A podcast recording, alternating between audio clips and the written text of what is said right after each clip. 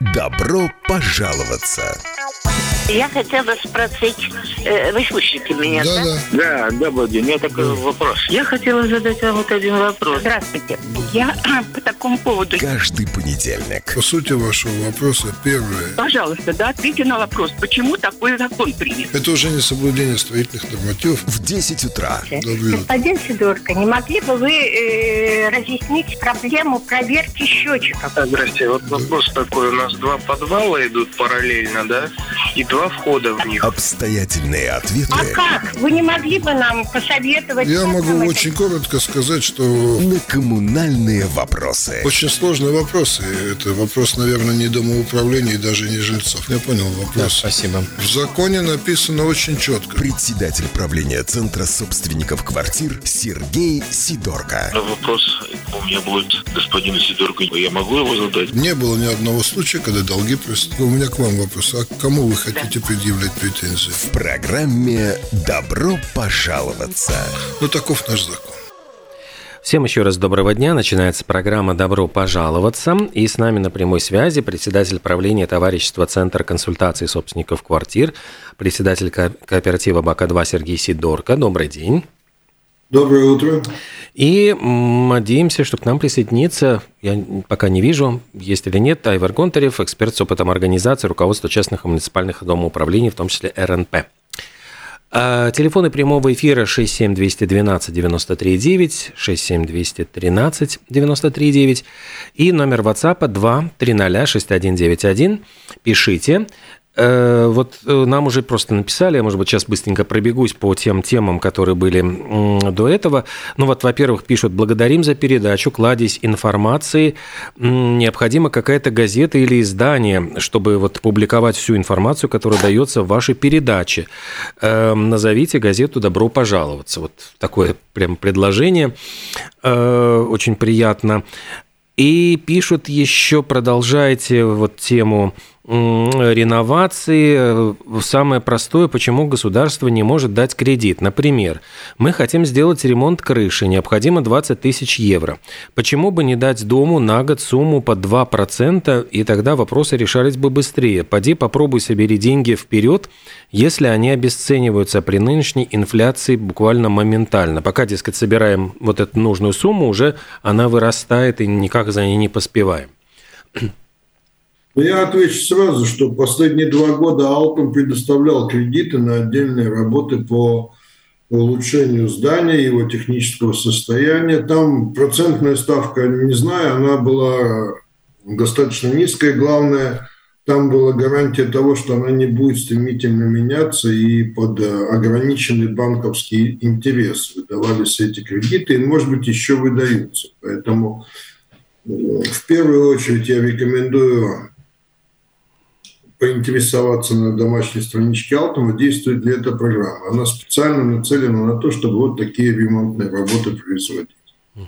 И э, она, там деньги даются не в виде гранта, а даются деньги в виде кредита. Но с, с определенными улучшенными, кредит с улучшенными условиями, это там государственные условия. какие-то есть. Так что не надо думать, что ничего не дается. Еще, я не знаю, в этом году действует или нет, в предыдущие годы Рижская дума также участвовала в выделении помощи при ремонтных работах. Там тоже можно было претендовать и делать вот такую программу.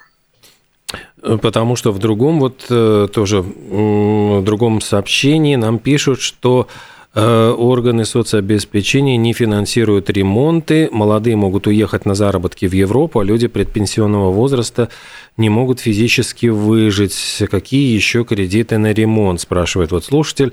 Э, Пусть государство занимается ремонтами домов и само контролирует состояние домов. Ну, во-первых, это неправильное утверждение, что органы соцобеспечения что-то не финансируют. Они вообще ничего не финансируют. Они оказывают помощь, выделяя и в пределах правил, установленных государством, выделяют пособие на жилье. Там правила я не буду сейчас перечислять, да я их до конца не знаю, но знаю другое и вижу на своей практике, что в тех домах, где проводятся ремонтные работы, люди, которые получает социальное пособие, получает социальное пособие, исходя из общей суммы счета, куда включены в том числе и деньги на погашение кредита в виде реновационных э, выплат и, и деньги на ремонт, и, и все, вся эта общая сумма со всей коммуналкой и обслуживанием, она э, попадает под компенсацию. Там какого размера компенсация, ну, это уже другой вопрос, но в принципе, если вы проходите по программе социальной службы и получить, должны получать социальное пособие на жилье, то вам компенсируют абсолютно все расходы, которые туда включаются. Так что это неверное утверждение. Относительно того, что государство должно заботиться, ну, не хочется даже комментировать, потому что в государстве есть разные виды собственности, в государстве есть разные собственники. То есть в многоквартирных домах государство должно заботиться о, о многоквартирных частных домах, которые принадлежат одному лицу, не должно заботиться. Ну и там да и так далее. Там вопросов очень много. Ну, да. Это надежды, которые уже невозможны. Надо менять тогда все государство, чтобы к этому подойти. Тут э, еще один вопрос пришел, а, ну, точнее, не вопрос, а реплика. А в программах, я понимаю, что это про Алтум пишут нам, а, много ограничений, причем необоснованных. Э, так ли это? Я бы сказал так, ограничения всегда есть, и многим они всегда без любое ограничение кем-то будет восприниматься ну, неоднозначно. Поэтому я отвечаю здесь так. Если вы хотите получить деньги, есть правила, есть правила и условия, которые утверждены. Ну, смиритесь. Если деньги хотите получить, подстраивайтесь и выполняйте эти условия. Больше там другого варианта нет. В любом случае, всегда дающий деньги, он будет тебя требовать от тебя определенных либо ограничений, либо выполнения определенных требований. Да, ну тут пишут, органы соцобеспечения не помогают компенсировать расходы, идущие на ремонт дома. Ну, кто это сказал? Вот, вот интересно, вот пишут, пишут, но а, а где факты? Какого? Частного дома? Одноквартирного? Я еще раз повторяю, у меня в 27 домах люди получают социальную помощь. Достаточно много людей. Нет одного, я не слышал, чтобы, допустим, строчку устарышена или ремонтные работы выкидывали из э, объема соцпомощи. Ну, не слышал я такого, и более того, такого просто нет. Э, так, тут еще было много вопросов. Значит, пишут следующее. В нашем доме температура горячей воды 48 градусов. Э, мы сами замерзаем в квартире. Что значит данная температура э, в нынешней ситуации для труб? Это коррозия труб, легионала тоже не погибает. Объясните, как профессионалы, этот вопрос. Ну, я не знаю, почему коррозия. То коррозия от воды, а не от температуры. Если у вас пластмассовые трубы в доме, то для них это лучше, потому что чем ниже температура, тепло, ну, температура труб, тем дольше срок их службы. Угу. С точки зрения легионеллы, да, не убивают, но здесь вопрос, а где меряете? Вы у себя в квартире меряете? Тогда нужно учитывать, что у вас не должна быть сразу моментально при открытии крана температура горячей воды там 55 или 60 градусов. Согласно нормативу должно пройти определенное время, которое зависит от того, насколько длинный ваш участок ответвления от стояка. Это первое. Второе, насколько далеко находится ваш кран от точки раздачи, то есть от теплообменников, теплоузды и так далее. Там может э, вода поднимать, может, может быть, надо, чтобы выяснить, какая температура воды может поступить в вашу квартиру, подождать 2-3 минуты, спустить воду, и после этого может пойти вода совершенно, пойдет вода совершенно другой температуры. Угу. С точки зрения легионеллы, да, она не убивает. Почему-то считается, что нужно 55 градусов держать, и тогда ее убивает. Тяжело с легионеллой. С легионеллой нужно быть в первую очередь, я бы сказал так, надо соблюдать элементарные гигиенические требования, особенно людям с ослабленным здоровьем, это все-таки не допускать того, чтобы вы могли бы дышать парами воды из-под крана. Это первое. И второе, перед тем, как пользоваться особенно душем, сливайте, пожалуйста, какое-то количество воды, несколько десяток, десяток литров в сливное отверстие вашей душевой кабины или ванны. Слейте, пожалуйста, причем сразу и горячую, и холодную. Тогда у вас резко, независимо от того, что делается в доме, резко сократится вероятность того, что вы можете заболеть легионеллой, хотя заболевает. У нас есть звонок между тем, 67-212-93-9. Доброе Здравствуйте. утро. Здравствуйте. Ну, людям не угодить. Вот э, сейчас комментировали человека, которому 50 градусов э, мало. Сейчас действительно люди просят, чтобы им снизили температуру батарей.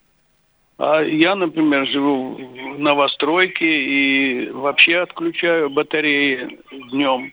Хожу в куртке, чтобы экономить. Только ночью чуть-чуть батареи. Так что вот как-то так надо делать. Угу, спасибо.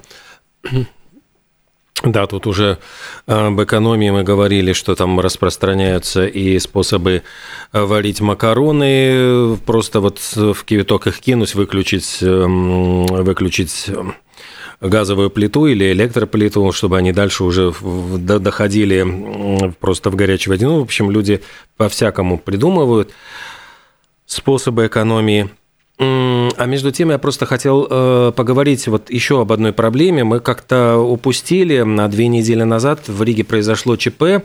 29 ноября вот частичное обрушение кровли пятиэтажного дома э, на Страуманю 3. Это литовский проект 464 серии. И ну вот как э, обнаружили, Причина, там есть уязвимое место, что э, плита, она буквально на нескольких сантиметрах держится вот на э, стене дома, и в результате вот уже была похожая авария несколько лет назад, когда ну, забился водосток, дождевая вода увеличила нагрузку на железобетонные перекрытия, и плита сдвинулась немножко, вышла из пазы. И это, из-за этого возникла угроза обрушения. Вот насколько я понимаю, что это в обслуживании РНП находится э, здание, но говорят, что таких вот серий около 500 домов, ну 400 точно э, больше 400. И, ну, вот э, волнуются люди, спрашивают, насколько эта ситуация может ли повториться, насколько э, делаются ли из этого какие-то выводы. Но тут вот, в принципе, я нашел информацию о том, что сейчас начались обследования этих домов, но Э, вот можно ли прокомментировать? Ну, во-первых, надо говорить о том, что это не характеристика, характерна не только для этой серии, такая конструкция крыши, а для всех так называемых сухих бетонных э, крыш, которые сделаны из э, конструкции, состоит из панелей железобетонных. Это и 602 серия, 460, 446, в общем, там много серий, достаточно много серий, там, где сухой бетонная кровля, а не плоская крыша, там везде э, подобный конструктив используется. Основная особенность этих крыш в том, что панели, которые образуют, ну, при помощи которой образовывается кровля, они не закреплены. Они свободно лежат на деталях крепления и, в общем-то, гуляют. Они гуляют не только от того, что там нагрузка повышается, они гуляют от проходящего мимо транспорта, потому что вибрации, которые, допустим, вот у нас по улице Дзелзовса тяжелый транспорт идет, прям можно видеть, как эта крыша подвергается каким, какому-то воздействию. Да, есть такой момент, что там, где был выполнен, скажем, монтаж этой панели с определенным риском, небольшой перехлест. Там, возможно, сдвиг, и там не обрушилась, она ее просто сдвинула, и она там покривилась. Есть такое, но за этим следить надо. Это надо обследовать, это надо следить. Не очень приятное дело, потому что там чердак, скажем, в высшей точке 75 сантиметров, и там нужно чуть ли не ползком все это делать. Но надо следить за этим, смотреть. можно подвинуть ее, можно укрепить в данном случае, можно, если обнаруживается такой строительный дефект, ее можно укрепить. Э, тут э, просто я, изучая ну, вот материалы в газетах, публикации, э, в газете, например, рассказывают о том, как жильцы вот этого дома, они были практически ну, эвакуированы жильцы первого подъезда, и возникли очень ну, многие сложные ситуации. То есть людей буквально эвакуировали за 5 минут, они успели только взять документы, кто-то не успел взять эм, даже свои лекарства, которые остались на столе, кто-то забыл э, закрыть окно в квартире. Э, ну и дальше возникают э, сложные какие-то такие конфликтные ситуации, потому что, э, ну, например, куда должны этих людей расселить? Потому что здесь э, им предложили э, в служебной гостинице поселиться, но Многие считали, что это очень, ну, называли это вот э, гостиницу бомжатником. Вот можно ли прокомментировать, вот куда, ну, как, как обычно происходит с людьми, то есть должны ли им предоставить какое-то жилье, что делать, если им это жилье не нравится, и как долго они могут, например, жить вне дома, и как они могут вернуться, чтобы забрать, например, теплые вещи, потому что многие люди выскочили буквально в чем было и даже не взяли с собой теплые вещи для того, чтобы одеться. Я бы сказал так. Первое, то, что людей экстренно эвакуировали, было совершенно правильно. Если ты не знаешь, что происходит с домом, то оставлять людей там и ходить разбираться и думать там вот, обрушится, не обрушится. Поэтому в такой ситуации экстренная эвакуация была вполне оправдана.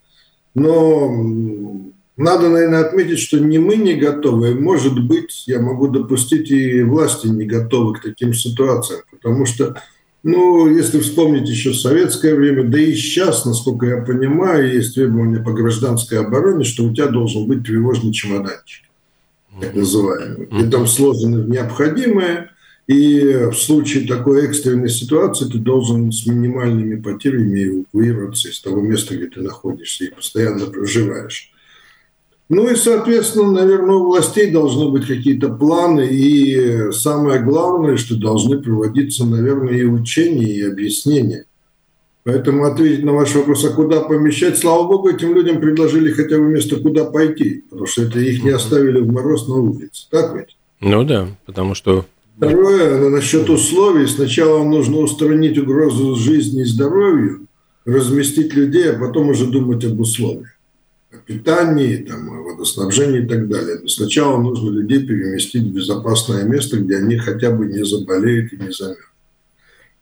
А дальше там, не знаю, но должны быть какие-то планы. До нас эти планы не доводятся. Правил по эвакуации в таких ситуациях никаких я не видел, и нормативов тоже, к сожалению, не видел. Наверное, нужно этот пробел устранять, нужно разрабатывать, нужно обучать людей, в том числе из управляющих компаний.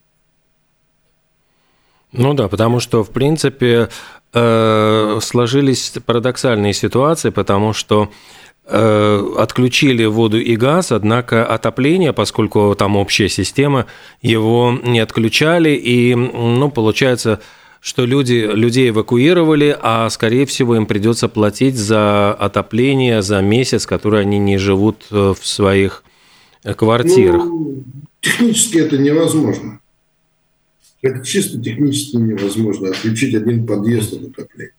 Это первое. Второе, если его отключать, то тогда нужно, во-первых, тогда очень тщательно спускать воду, в том числе, я скажу, извините, даже из унитазов как-то вычерпывать ее, потому что если отключим отопление, здание замерзнет в эти холода, то то, что, то, что из системы водоснабжения и отопления может быть порвано или лопнуть, это мало не покажется. Поэтому надо оставлять, тем более, что для аварийной ситуации оставшаяся система отопления не так э, критична, потому что в случае, если она будет нарушена, нарушена она вытечет порядка 100-150 литров теплоносителей, и на этом все закончится. И система остановится, и вреда большого не будет. А вот размораживание системы – это вред значительный. Угу. Ну, то есть это, можно сказать, вот плата за то, чтобы квартира еще осталась в состоянии. В жилом состоянии, жилом... да. Ну, крышу сделают. В конце концов, там же разобрались, что дом не рушится, крышу, ну, подымут эту панель, поставят на место. Угу. Какие-то еще вот, ну, тут были всякие спорные ситуации, э, когда кто-то, ну, возмущался, что операторы телевидения, э, ну, как бы разводят руками, говорят, что форс-мажорная ситуация, мы не можем поставить на паузу, вам нужно будет платить, даже если вы не пользуетесь этой услугой. Ну, тут эм, и, по-моему, еще одна была такая спорная ситуация из-за того, что была застрахована квартира, и он надеялся получить хоть какое-то возмещение, но страховщик отказал, потому что эта страховка распространяется на, только на квартиру, а поскольку квартира не была повреждена, повреждена только крыша дома, то здесь и факта, в общем-то, не усматривается, почему должна а платить. За что он хотел получить страховку? Ну, вот за то, что его выселили из дома, я понимаю. Ну, тогда надо было специальную страховку оформлять на этот случай. Ну, да. стандартное страхование имущества, а не факта проживания. Это первое. Второе, обращайте внимание, оговаривайте со своим агентом, попадает ли ущерб, который возникает в результате какого-то неисправности на крыше, вообще под страховой случай. Потому что очень часто это не попадает вообще. Протечки с крыши, разрушения там, и так далее, это не попадает вообще в страховой случай. Что уточнять, а имущество-то не пострадало, насколько я понимаю. Ну да, так что э, вот это, ну вот эти все э, спорные ситуации, которые были изложены, ну вот в материале МК Латвии, э, если кого-то заинтересует, можете прочитать более подробно. А, ну, давайте тогда вернемся, если ну, вот мы прошлись по этому случаю. То есть, вроде бы получается, что эти 500 домов этой серии, там и могут быть схожие проблемы, но э, поводов для паники, я так понимаю, все-таки нет. То есть, это... Ну, вы знаете, трудно сказать, есть повод для паники или нет. Надо следить, обследовать, смотреть там надо обратить внимание, раз второй случай, значит, это что-то что, что начинает с этими зданиями происходить, скорее всего. Угу. Ну да, они Наверное, же... Может быть, что-то больше у него ближе. Ну, то есть они... Не, ну это, да. это с, той же, с той же самой серии, когда мы обращались и к Министерству экономики, и в свою очередь сотрудничество с РМП, мы начали расследовать узлы, скажем так, домов, которые самые критичные. Ну, в этом случае, если второй случай за короткое время, тогда нужно обратить э, внимание на эту конструкцию и понять, что с ней не так, да, и в каких э, ситуациях эти от, отклонения происходят. Ну и, и какое может быть типичное решение для всех домов и в каких случаях. Вот и все. То есть, э, что все съехали, ну, констатировать ситуацию, во-первых, как, ну, как средняя температура в больнице, да, все mm-hmm. съехали, не съехали, съезжают, съезжают в тех ситуациях, если рядом проводятся какие-то строительные работы, повышенная вибрация, э, транспорт, как Сергей говорил, железная дорога, что-то, что, что вот э, дает эту вибрацию. До сути дойти, дойти почему это произошло, и потом простое лечение, да, ну это же так же самое, как там, не знаю, как грипп лечить или простуду, да, там, ну, понимаем, что, что с нами не так, и понимаем, как лечить. Ну вот и все. Тут мы понимаем же, ну, мы про это говорим много-много лет, uh-huh. о том, что дома не, не становятся моложе, да, и что нужно их восстанавливать, и у каждой серии домов есть какая-то специфика, есть какое-то свое слабое место. И исходя из этого, нужно планировать ее восстановление. И та идея, которую там подавал Сергей вместе э, пять лет обратно, по-моему, по, по, по Министерству экономики, вот где как раз мы обращали внимание, что есть срок эксплуатации, который по СНИПам был один, сейчас по, по нынешним э, критериям он другой. А какой он? Ну вот произвести вот такой глубокий анализ зданий серии именно, да, и сказать, что вот реально вот эти конструкции продержат столько, и про, про достижение вот этим конструкциям вот такого износа нужно делать так, так, так. И это не то, про что можно голосовать, от чего можно отказываться. Это обязательная работа. Потому что до сих пор восстановление домов, она не считается как обязательной работой. Вот в чем проблема. А идея мы понимаем, что это массовая застройка советского времени. Она будет массово устареть, она будет массово болеть. Ее лечить нужно тоже массово, да, а не как, ну, как мы уже говорили, сама идея, то, что было построено глобально, концептуально, так, ну, ее не лечат вот по, по одному, да, там-то, ну, ты, ты же понимаешь, что, ну, вот то, что вот произошло с этим зданием, большая вероятность, что в похожих ситуациях, похожие серии, панели будут реагировать похоже. Ну, тут, тут же гадалки не ходи. Ну вот и все. Вот нужно сейчас э, решение, скорее всего, министерства, да, которое скажет, вот мы берем на расследование эти дома, в течение месяца у нас будет все ясно, понятно. Через месяц мы придем к вам с программой о том, как мы видим сейчас восстановление домов. Не идет речь про утепление, про восстановление. Если утепление, утепление это часть восстановления, да? Но мы говорим про то, как сохранить жизнь этим домам, у которых, за, э, скажем так, заложенный резерв очень большой по их прочности. Но их нужно правильно обслуживать, правильно следить. Вот э, как у человека повышается температура, насморк появился, может быть, да, ну, мы же понимаем, что это не смертельно, мы знаем, что с этим делать. Но также с домами это все технические вопросы, которые, в принципе, это легко решаются. Это не как ракету в космос запускать. Но вот мы видим, что там проблема в том, что эта плита не закреплена, она лежит буквально там 5 сантиметров, э, ну вот то расстояние, которое, которым она крепится, вот она лежит на этом, э, на стене, и если вдруг она сдвигается, это всего лишь 5 сантиметров. То есть, если этот сдвиг происходит, возникает угроза обрушения, и, в принципе, там уже вот все критично. И вот вопрос, а за чей счет тогда должны производиться вот эти все ну, обследования? Ведь там это тоже стоит деньги. Там просто, чтобы пройти, везде посмотреть, и дальше уже, ну, вот эти инженерные решения, как ее, может быть, закрепить можно каким-то образом. А, опять-таки, должны ли это, ну, обязательно оплачивать жильцы дома, или это может быть какой-то другой способ? До тех пор, пока кто-то не услышит э, нашу идею о том, что для типовых домов должны быть типовые решения, и это должно разрабатывать государство, каждый дом, к сожалению, оплачивает свои издержки сам, то есть владелец этого дома. Другого в законодательстве пока нет ну, о том, что мы говорим с Сергеем больше 10 лет, что есть должны быть типовые решения для типовых проблем. Да, это одна из типовых проблем, где вот э, я сейчас призываю Министерство экономики встать, сказать, мы с этим разберемся, мы сейчас закажем, мы закажем анализ, который будет годиться для всех такого рода серий домов. Да, и вот в течение этого месяца мы скажем, что делать? Потому что ничего не сделать, это как вот, ну, лежать на там, поле там с, с минами, да, может взорвет, может нет. Ну, ну, это сейчас, ну, если второй раз, это уже не звоночек, это уже пушка, да, выстрелила в воздух. И, ну, это уже реально все должны вскочить, которые надзирают за отраслью, и понять, что это не шутки. Ну, обошлось. Ну, не может и не обойтись.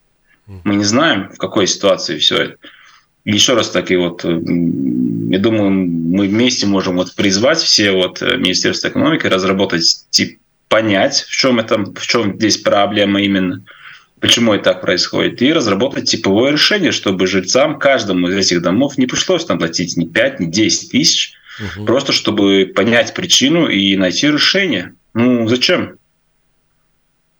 Угу. Видите, я скажу так, вот насчет вашего вопроса, кто должен платить. За обследование и за ремонт должны платить собственники квартир. Это совершенно точно. А вот э, то, что необходимо типовое вещание, это я абсолютно соглашусь с Айвером, потому что проблема в том, что эту панель нельзя крепить. Угу. Она должна быть свободной, она должна быть плавающей. Там есть э, ряд соображений, почему это так должно быть, такова конструкция.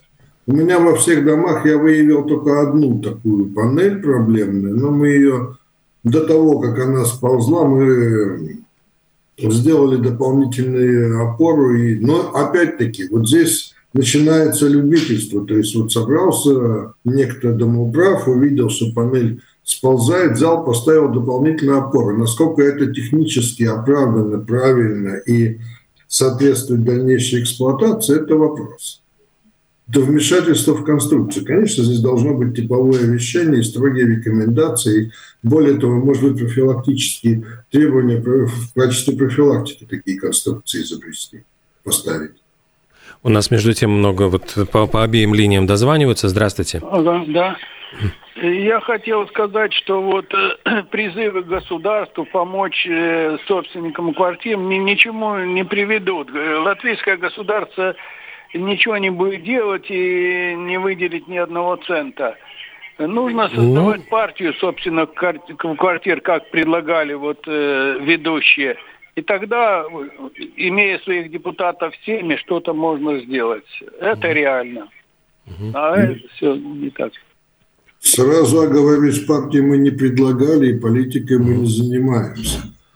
Вопрос в том, что государство ничего не делает, наверное, это передавлен вопрос. Все-таки что-то они пытаются делать, но то, что это не стоит в числе приоритетных задач, и то, что это задачи, которые сейчас, эм, если решать их в отношении существующего жилого фонда, это решения, которые будут давать эффект через несколько лет, а то, может быть, и десяток лет, но вряд ли это сегодня интересует э, нынешнюю власть. Такие долговременные вопросы. Угу. Еще один звонок. Здравствуйте.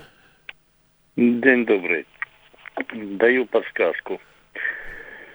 Если вот в этих домах э, проводились работы по ремонту подъездных путей э, внутри домовых проездов, то не исключено, что это оказывает влияние, потому что э, по очень жестким требованиям укладки асфальтового покрытия последний слой укатывается с вибратором. Mm.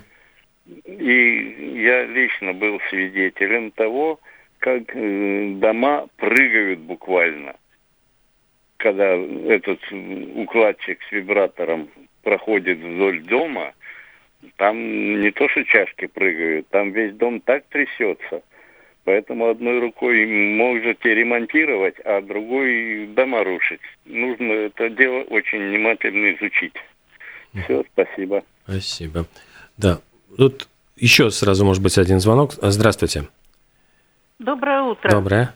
А, будьте добры, у меня вопрос вот господину Сидорко, если можно.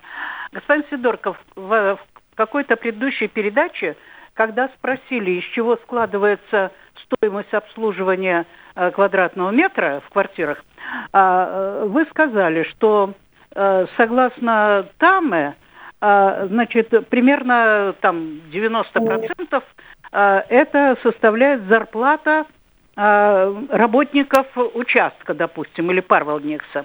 Вот в нашем участке, и, и это правильно, я не возражаю против этого, но вот в участке есть э, инженеры на как бы на разную тему. Один должен следить и наблюдать воду и канализацию, другой электричество, а третий там несущие конструкции, вообще конструкции в доме. Так вот, э, зарплата должна платиться за работу. А в чем их работа? Вот они должны э, соблюдать э, те э, куски обслуживания э, в доме, э, которые в их э, компетенции. Спасибо.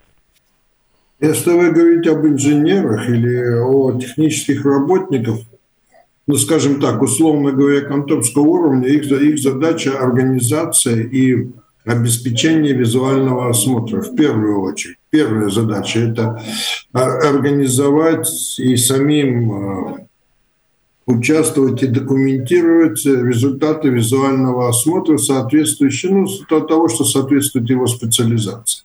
Это первое. Второе на основании результатов визуального осмотра такие работники должны принять решение, требуют ли выявленные проблемы либо подозрения о проблеме технического обследования более глубокого, когда привлекаются сертифицированные специалисты, ну и дальше, соответственно, принятие решения о необходимых ремонтных работах и о необходимых проектных и так далее работах. В этом и заключается их работа. Это достаточно большой объем. Если его делать серьезно, то это достаточно большой объем работы. И э, в этом и заключается их работа. Это осмотр, анализ результатов и документирование. И плюс к этому разработка предложений по так называемому плану управления или ремонтному работу и принятие решения о производстве неотложных работ. И, скорее всего, на этих же работников э, возлагается обязанность подбора исполнителей ремонтных работ, определения кто, ну, там дальше, в зависимости уже от э, размеров домоуправления, там, закупки, не закупки, договора, конкурсы и так далее. Но в основном это вот у этого звена, особенно те, кто находится непосредственно на участках, это визуальный осмотр и организация работ. Кроме этого, еще, как правило, на них возлагается обязанность руководить техническими рабочими, сантехниками, строительными рабочими, которые имеются в штате. Там тоже хватает. Плюс следить за энергоэффективностью зданий. Там. Можно до бесконечности перечислять по деталям, что они должны делать. Ну, без дела, короче говоря, они не сидят. То есть в потолок да. не плюют. Не должны. Угу. У нас, к сожалению, уже не осталось времени, а просто тут ну, довольно большой вопрос пришел. Если данные о строительном контроле в Латвии, вообще кто следит за, э, осуществляет контроль за строительством новых домов, ну, не знаю, можем, если так развернуто уже... Вы права, насколько я понимаю. А общественно значимые объекты там совершенно другой Э, процедура опроса. А так это строительного права, она контролирует. Насколько глубоко, не знаю. За эксплуатацией надзора нет. Сразу скажу так. Давайте мы будем говорить о том, о чем мы знаем. За эксплуатацией зданий, вообще эксплуатация зданий не подвергается какой-нибудь либо надзорной деятельности. То есть есть нормативные акты, соблюдаются они или нет, в полном объеме или нет, это дело такое угу. на, на совести каждого управляющего по отдельности и каждого дома, потому что, как сказал Айвор, еще и ты можешь предложить великолепный план сохранения дома, а жители тебе скажут, что ты размечтался и можешь посидеть в сторонке и ровно подышать. Такое тоже сплошь и рядом. Ну, я думаю, наша, что... наша, наша идея, Олег, потом, да. что вот разложить, понять э, в доме, какие болячки, сколько у него срок эксплуатации, как его нужно восстанавливать, был связан только с тем, что следующий этап – это финансирование а, для э, этих работ. Да? Если в законе не прописано вот это сбор, э, что, что это обязательное действие, да, тогда банк говорит, а нам нужно вот голосование. Они свое требование выдвигают. Нам нужно, чтобы 75% проголосовали, 65% проголосовали и так далее. Да? А так бы Дом прав мог бы идти в банк, показывать, вот у меня план работ, вот их нужно делать, вот я информировал всех жителей, вот на данном этапе нужно 10 тысяч, чтобы привести порядок там слабые ну, места крыши. Просто ну, да. делает и все. Ну что ж, наверное, нам нужно будет завершать на этом. Я напомню нашим слушателям, что Айвар Гонтарев и Сергей Сидорк отвечали на ваши вопросы. Программа «Добро пожаловаться». До следующего понедельника. Обязательно все, что не успели э, в этой программе, мы продолжим в следующий понедельник. До свидания. Большое спасибо. Спасибо. Спасибо. До свидания.